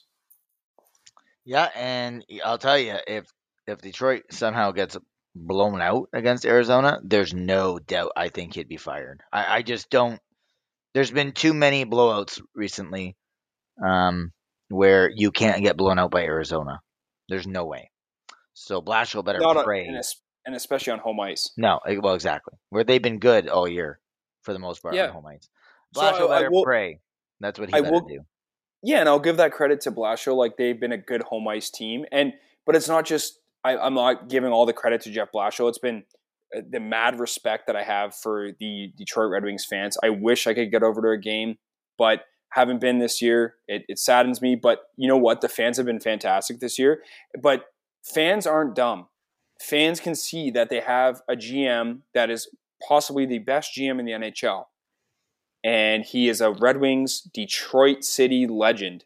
And they see change, they see positive change, and they see they've seen change since he came here as the GM in 2019.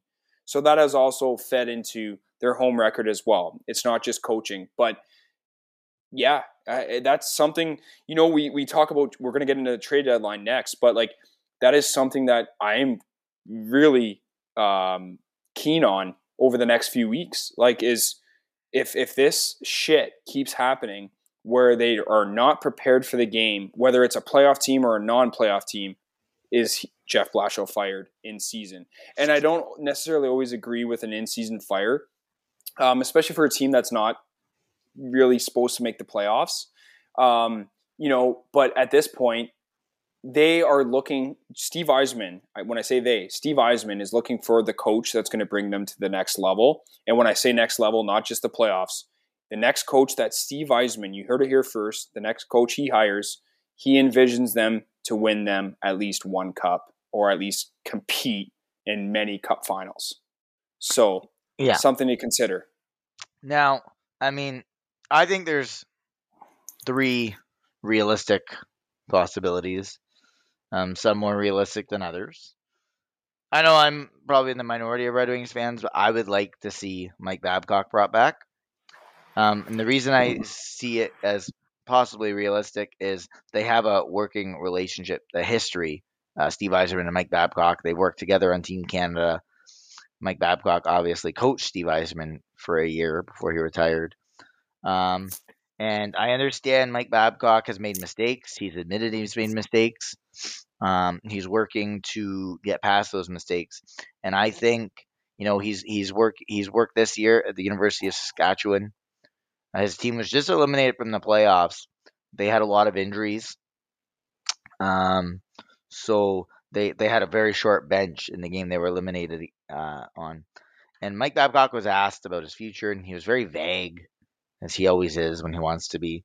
Um, but if Steve Yzerman called him, I think if there was one team he would go coach, it would be the Detroit Red Wings. He, they still have their house in Michigan. Um, imagine a motivated and improved, learn from his mistakes, Mike Babcock coming back to Detroit to where he loved co- he loved being in Detroit. He he didn't have the media surrounding him every two seconds. He could still live his life. He went for a freaking run along the river every morning. You can never do that in Toronto without people harassing you as the head coach. Um, you know, give him Moritz Seider, Simon Edvinsson. Think of what he could do. Think of his matchup game. It'd be second to none. His matchup game was off the charts. He understood players. He utilized them very good. He got the best out of them. I remember when Datsyuk and Zetterberg were both injured in the Olympics in um, 2014. They missed the last six weeks of the regular season. And, you know, I thought for sure our playoff streak was over. Um, but Mike Babcock got the most out of all of his players that were playing. Uh, a guy that comes to mind, Gustav Nyquist. Remember that sh- hot streak he got on? He was on a tear. Mike Babcock got those players to buy in to they had to pick up new roles and he got that team into the playoffs. He should have Well, won the not- Jack Adams that year. He and didn't. not to mention, you know, he Babcock was fortunate. Yeah, he, he coached Yzerman for his last year, and then he obviously still had uh, the likes of Lidstrom. They eventually signed Brian Rafalski, two Hall of Fame defensemen, fantastic. Datsyuk Zetterberg, future Hall of Famers.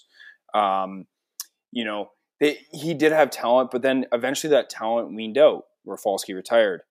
They had Lidstrom for a couple more years. Then he retired. Then you had the likes of Nicholas Kronwall taking over a top defensive role where he was probably not slotted to be. He was a good second pairing defenseman or top pairing, but not the go to guy in the top pairing.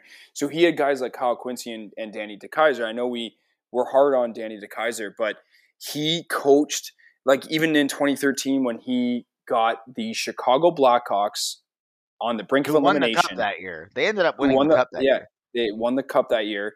They Detroit was up three to one in that series, and they had no business even competing in that playoff series in the semi-conference final.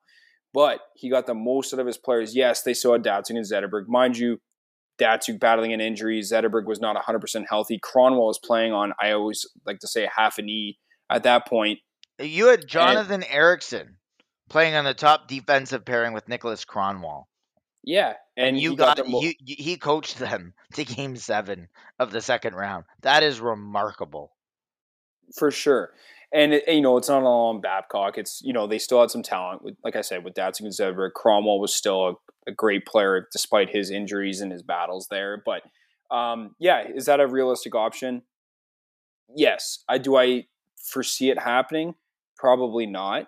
But it's it, it's an option nonetheless. I would also say there's a plethora of other options for the empty vacancy position that is not empty right now, but we do foresee um, starting next year um, for the Red Wings coaching position. And um, you know, another it, for all we know, Yzerman could literally have a guy picked, handpicked that and we don't that- even know this is about. probably the most likely option.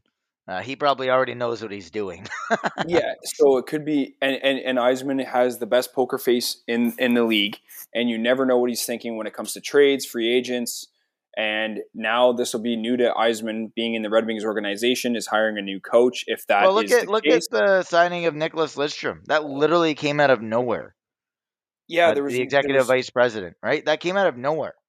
yeah, Yzerman he- just decides things, and that's it. That's when we, everybody finds out. There's no rumors. There's no mumblings, rumblings about things. It just happens.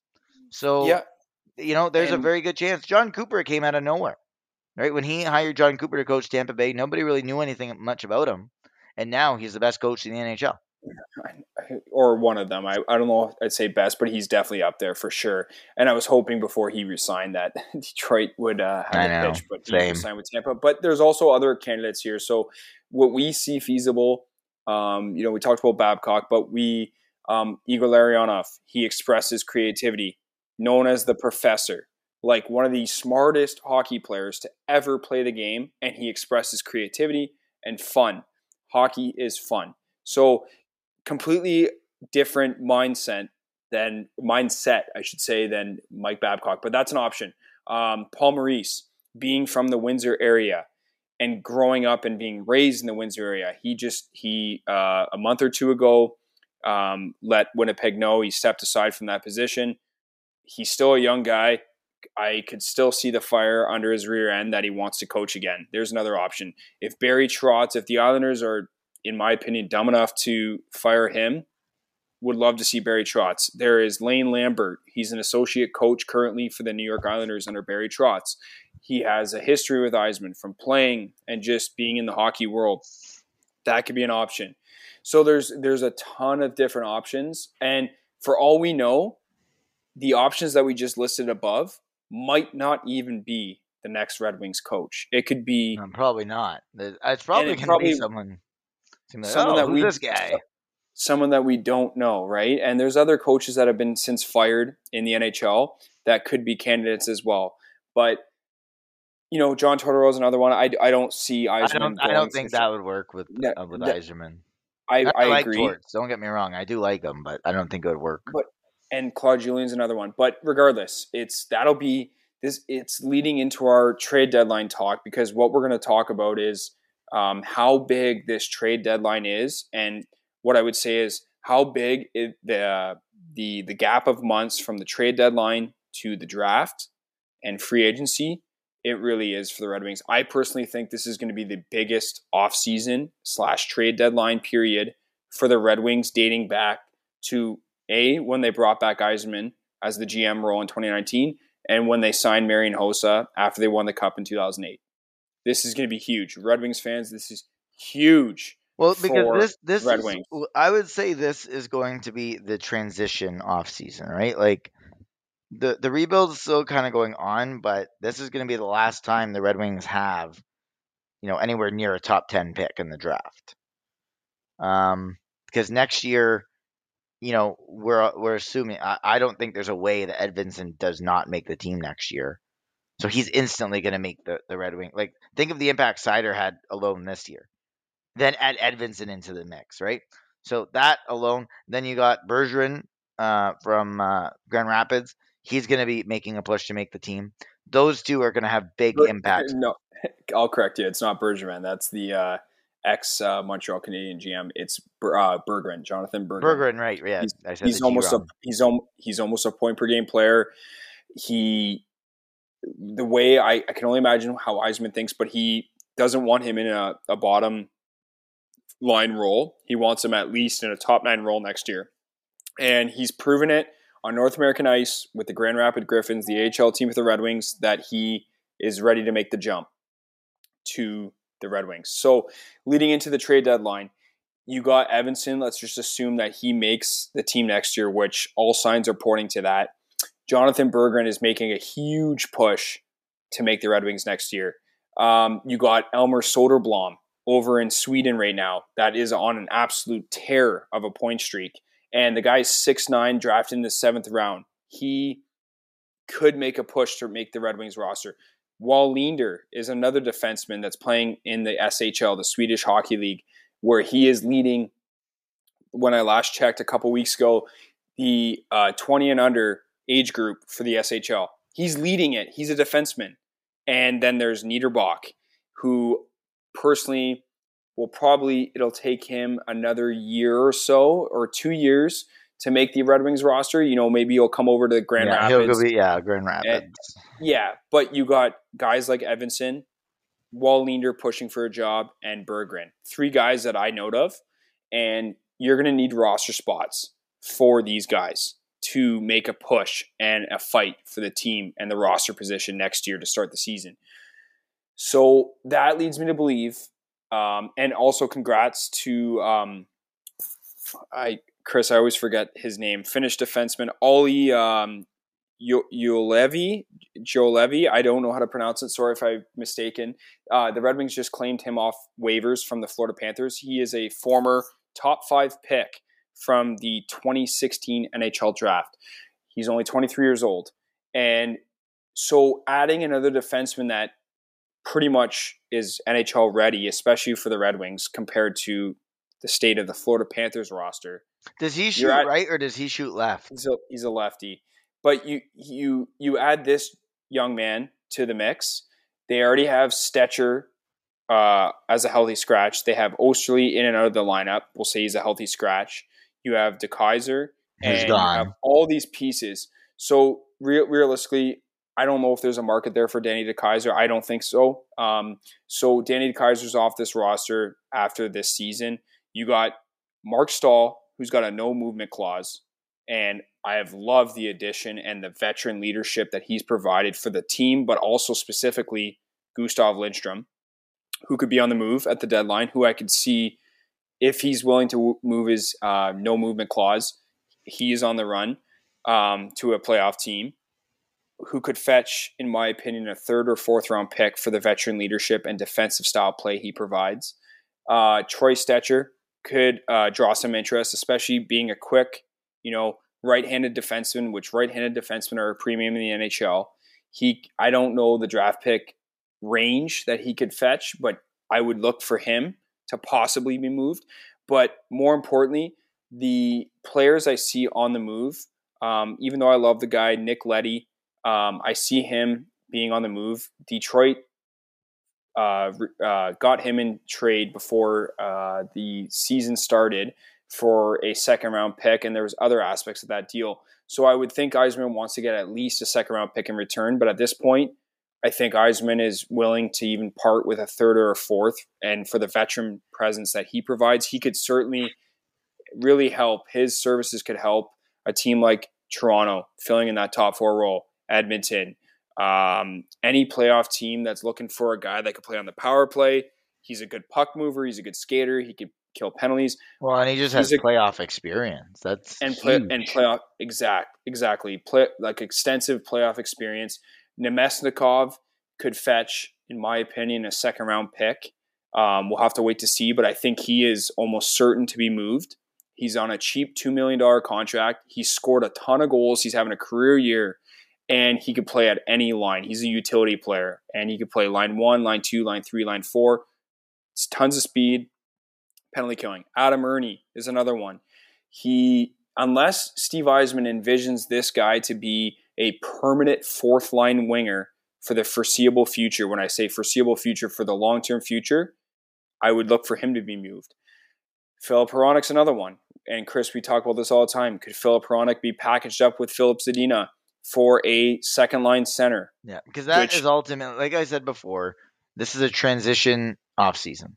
So they're they're going to make the jump or hope to make the jump into the playoff picture now, next year, for the foreseeable many many many years.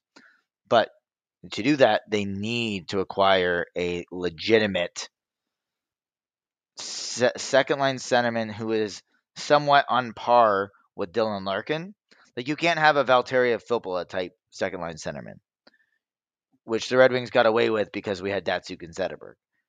Larkin's not as good as Datsyuk and Zetterberg. He's good, but you need a comparable centerman to to even out the offense to really give the Red Wings a real one-two punch. Um, and so to do that, you're either going to do it through the draft or you're going to do it through a trade. I don't think free agency there's there's much potential to get it done. So if you were to package up Zadina and Hronek, I, I think you could get a, a, really good return. Obviously, you'd have to probably spice it up with a draft pick here or there, but um, that's something that Steve Yzerman knows he has to to to fix to improve. So it'll be interesting to see how he go, goes about doing that. whether it be through the trade or through the draft. Whether he does it now at the trade deadline or if he decides to wait and see if there's not something better at uh, closer to the draft.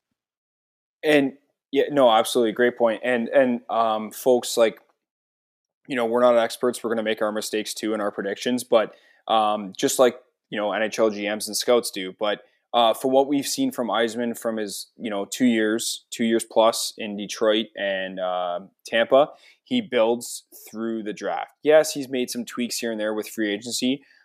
If if I'm a Wings fan betting, I don't foresee him signing a big big free agent centerman to fill that second center void, that gap, if you will. Um, he builds through the draft and he builds through trades, primarily the draft. Yeah. So what Because I would he, say he does not overspend. Uh, no, through signing. he's he's very feasible when it comes to finances. The salary cap has not gone up. Um, the salary cap is really not going to change a whole lot over the next couple years, just given the pandemic and the effect that that's caused on the NHL. But he, you know, one thing I wanted to jump into too is an interesting video that my buddy Rich sent is the um, LA Kings and the Wings have ample amounts of cap space that they could utilize where they could acquire um, a bad contract or a contract that a team doesn't want anymore and they acquire that contract and they receive a, a formidable draft pick or roster player for acquiring that bad contract. So a, a team that I really didn't even think of was the LA Kings. They have so much center depth. You look at guys like Kopitar, who's fantastic. You got Kempe. You know, those are two great guys. You got Quinton Byfield now in the mix that's playing full time. They have so many centermen, and the LA Kings, last I checked, were like 700K from the cap limit. So not much room to breathe there. So if the Wings could almost um, work out a deal where they retain a lot of salary and or a bad contract that the Kings do not want, maybe they get a guy like Alex Turcotte, who is an absolute stud of a prospect and has not made his really has not made an NHL debut to this point, and he is a centerman who instantly would be inserted in the Red Wings top six. And when I say top six, you have Larkin at number one center, and then you have Turcotte, who could, who are, in my opinion, is already NHL ready to play, but he just doesn't have the room because of the center depth that the LA Kings have currently. Um, and then you know you move, you know, Pius Suter down to the third line, or Veleno, whomever you choose to be center. That is a deep center positioned team. And we're not saying Dylan Larkin is a McDavid or a Crosby or a Nathan MacKinnon, but if you have two uh, top line centers, or, t- or I shouldn't say top line, uh, center one and center two are good two way, and they contribute on the um, on the uh, score sheet.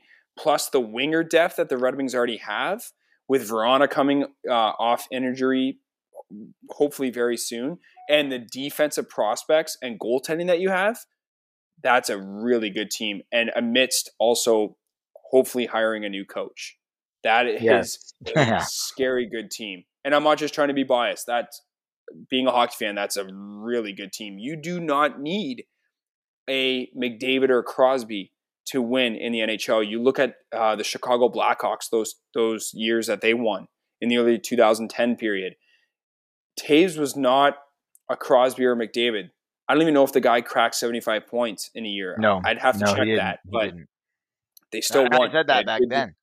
They had good D, good goaltending, good wingers. their and only good depth. problem in Chicago was Stan Bowman didn't know how to manage their salary cap. So you know, they got issue. their they got their cups and then they pretty much fell apart very quick. Obviously, Steve Yzerman, he's going to be pulling the strings where um, you know he gets these key players, but he's going to manage that salary cap and keep uh, his Red Wings competitive for the next 20, 25 years, just like the last 20, 25 years of their last playoff streaks. So, uh, you know, am I saying they're going to make the playoffs every single year? That'll be a lot harder to do. It's way more competitive than it was. But he's going to have these guys be competitive year in and year out, and he's going to manage that salary cap like he did in Tampa Bay. um, and he's just, uh, you know, you just you gotta trust his hockey brain. He knows what he's doing, um, and it, it's gonna be real exciting to watch this trade deadline, dying weeks of the season, and then, you know, shortly after the season is over, I would expect that's when he announces his intention with coaching. Um, to so that he can have a new coach in place to help him prepare for um, probably the most important draft now uh, in the next 10 years. Uh, this will Well, be the I- highest the Red Wings pick in the near future. Yeah, and what I would say too, good good point, um, is Yzerman has been in an assessment phase ever since he was signed by the Red Wings as their general manager. So he came in, um, he had some bad contracts that were still on the books for the Red Wings um, from Ken Holland, and he wanted to assess who he wants to build this team around. And now he, he's had two years of assessment. He definitely knows who he wants to build this team around and who is a core player. So for all we know, I uh, one two other names I actually want to shout out there too before we wrap up the trade deadline is Tyler Bertuzzi and Robby Fabbri. Okay, so Robby Fabbri, yes, he just got re-signed to a three-year deal, a very affordable deal for what he provides. He's a great hockey player. He brings the grit and the competitiveness and the energy level that Yzerman loves. But seeing what happened with Anthony Mantha being shipped to the Washington Capitals last year after being signed that same season, that's another guy that you got to look out for. But when I I want to jump into Bertuzzi, is the the gentleman is 27. I love Tyler Bertuzzi. He is a general manager's and coach's dream. He scores goals.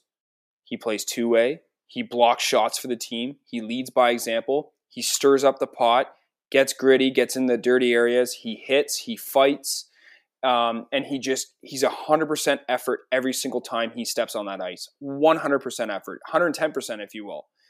But that's another guy that I would look out for. Maybe not at the deadline in the offseason. He's on an affordable contract. He's signed through next year as well. He's on route to almost score 40 goals this year. We'll see if he gets to that point. But, you know, when this rebuild is all said and done, uh, you know, it could be when they're actually, when I say rebuild's done, they're actually like Stanley Cup contenders. And in that conversation, he is going to be about 29, 30, 28, 29, 30. Um, whereas the young group of this team is well below that. So his value has never been higher than it is now. What he's producing on the ice, the other little things that I just mentioned that he does and brings to the game of hockey and for the Red Wings organization.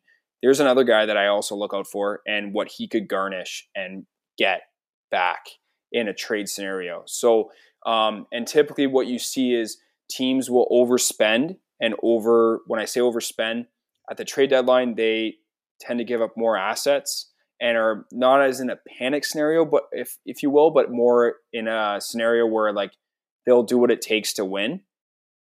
There's another guy that I actually wanted to make mention of. Thankfully, I didn't forget, but uh, Tyler Bertuzzi. As much as I love the guy, he's one of my favorite Red Wings, and but we'll have to see on that as well, um, whether it's the deadline or the offseason. If they unloaded Tyler Bertuzzi, I think the only way they could do that would be at the draft, because that could help you move up. Like, say they drafted tenth overall, maybe they move up some spots. If they, you know, if they had a player they were really interested in that they know wouldn't drop to the tenth spot. Um, but I think Bertuzzi's. I get what you're saying with his age, but I think he's too much of a Red Wing heart and soul guy. I think sometimes you move a player and it actually impacts other players on your team, their overall morale. You know, a guy like Larkin comes to mind. Like him and Larkin are real good buddies. And I understand they know it's a business and whatever. But I think moving Bertuzzi would actually have a negative impact on the player morale. Um, and I think Yzerman knows that. I I see what you're saying. I, I you know, do I think it's possible he could move Bertuzzi? Yes, it's Yzerman. He, you know, you can never know what he's thinking until he does it. Um, but I I do think it would it'd be kind of like Mike Babcock, the same thing. Like it could happen, But if I had to bet, I'd say it's more unlikely to happen. But I guess we'll have to wait and tell. And that's that's the beauty of how Steve Yzerman works. Things just come together and happen. Um, it's not like reading about kicking tires like we did for all those years with Ken Holland. So, for sure, and and absolutely, and obviously Yzerman, you know, he knows this is a business and he wants to build the best possible team he can. And sometimes that is a tough conversation to have, especially with players that you, you know, we think of it as fans. And my buddy Rich always says this, and he's totally right. We we think of it as fans of like who we want to see move or what we could get back in a trade I'm not saying I don't. I I love Tyler Bertuzzi to be part of this rebuild. Fantastic hockey player. He is a literally the dream. If you're as young listeners like watching Tyler Bertuzzi play, he is a dream player to idolize. But I'm not saying it's going to happen either. I'm just saying it's going to be a. Is it possible with Steve Yzerman? Anything's possible. Zadina, I've, I've loved his confidence the last couple weeks. Finally moving up eh, for a period of time there to the top line and then playing also moving down to the third line, yes, but he's playing with Joe Veleno, who's another skilled young player that the Wings are hoping he could find his game. Is he on the trade rumor block? Absolutely. But would I like to see Zadina move? No, I think there's a lot there. But if there's a package deal and uh, Yzerman feels like he's building uh, or getting an asset back or assets back in that trade to make the team better, Yzerman's going to do it. He he is shown that he's not scared to do that. But regardless, March 21st by 3 p.m. If you're a fan of the Red Wings, do not panic. If there's no deal at you know by the time 240 hits or 230 hits Eastern Standard Time, uh, there's there's going to be moves there. In in my opinion, there's just so many tradable assets, and Yzerman he's looking out for the Red Wings, and we'll have to wait and see what happens. I, I personally can't wait. That's going to be one of my most exciting outside of Christmas and free agency day. That's probably like the most exciting day for a hockey fan, especially the nature of where the Red Wings are at right now. It's March 21st cannot come fast enough. I cannot wait. Yeah, and the best part is it's during my uh, spring break week for uh, my school, so it's nice I'll be able to actually be home. Not that you know, on a normal year, I actually put NHL free uh, trade deadline on my smart board all day. it's you're educating. My hockey kids love it. yeah, oh for sure. Yeah. But and you'll probably uh, you'll probably be having a couple rum and cokes, or is that what you drink? I can't remember what you drank. Ryan but, Cokes, uh, yeah. Ryan Cokes, my bad. Actually, I, I, like the. Uh, I usually would have the Crown Royal, but uh, now I quite like the Wolf Head whiskey from Windsor. Yeah. I always bring a bottle of Wolf Head back with me after I come home to visit that coffee whiskey, I, am not a whiskey guy. Like, I, you know, if it's mixed with Pepsi or Coke or whatever, like I'll drink it. But uh, that coffee whiskey is, yeah, it's, it's very good. But hey, we're not telling young listeners to start drinking or anything like nope, that. Wait till once you're, you're of age, yes, yeah, once yes. you're of age, then you know, those young listeners are what drive us to drink. so anyways. that's not fair. That's not fair. No, they're they're pretty good actually. Yeah, for sure. But uh, anyways hopefully uh, this this Third time around time will be the charm because your internet never cut out and it should have the audio properly. so you know, for sure, keep our fingers crossed as we we stop this recording and I uh, have it have the episode produced. So for sure, and thanks as always. Thanks so much uh, for tuning in and listening to us, and thanks so much for your patience. Uh, we truly love um, you know providing this and literally it was technology based and uh, you know we apologize for that. Technology is not always your friend and hopefully um, hopefully the next episode can be called technology our friend or something. Hopefully everything just goes well. Yeah and uh, again you know god bless the uh, the people of ukraine eastern europe. Um, you know it's uh, life is life is tough right now. Um, there's just so much going on. Um, but one thing i will say is you know try to try to take one positive uh, outlook on every situation that you're you're dealt. Um, you know, I know it's hard. I get that it's very difficult, but do your best to try to find some of that light um, in every situation if possible. And um, you know, God bless. We we can't wait to release episode nine.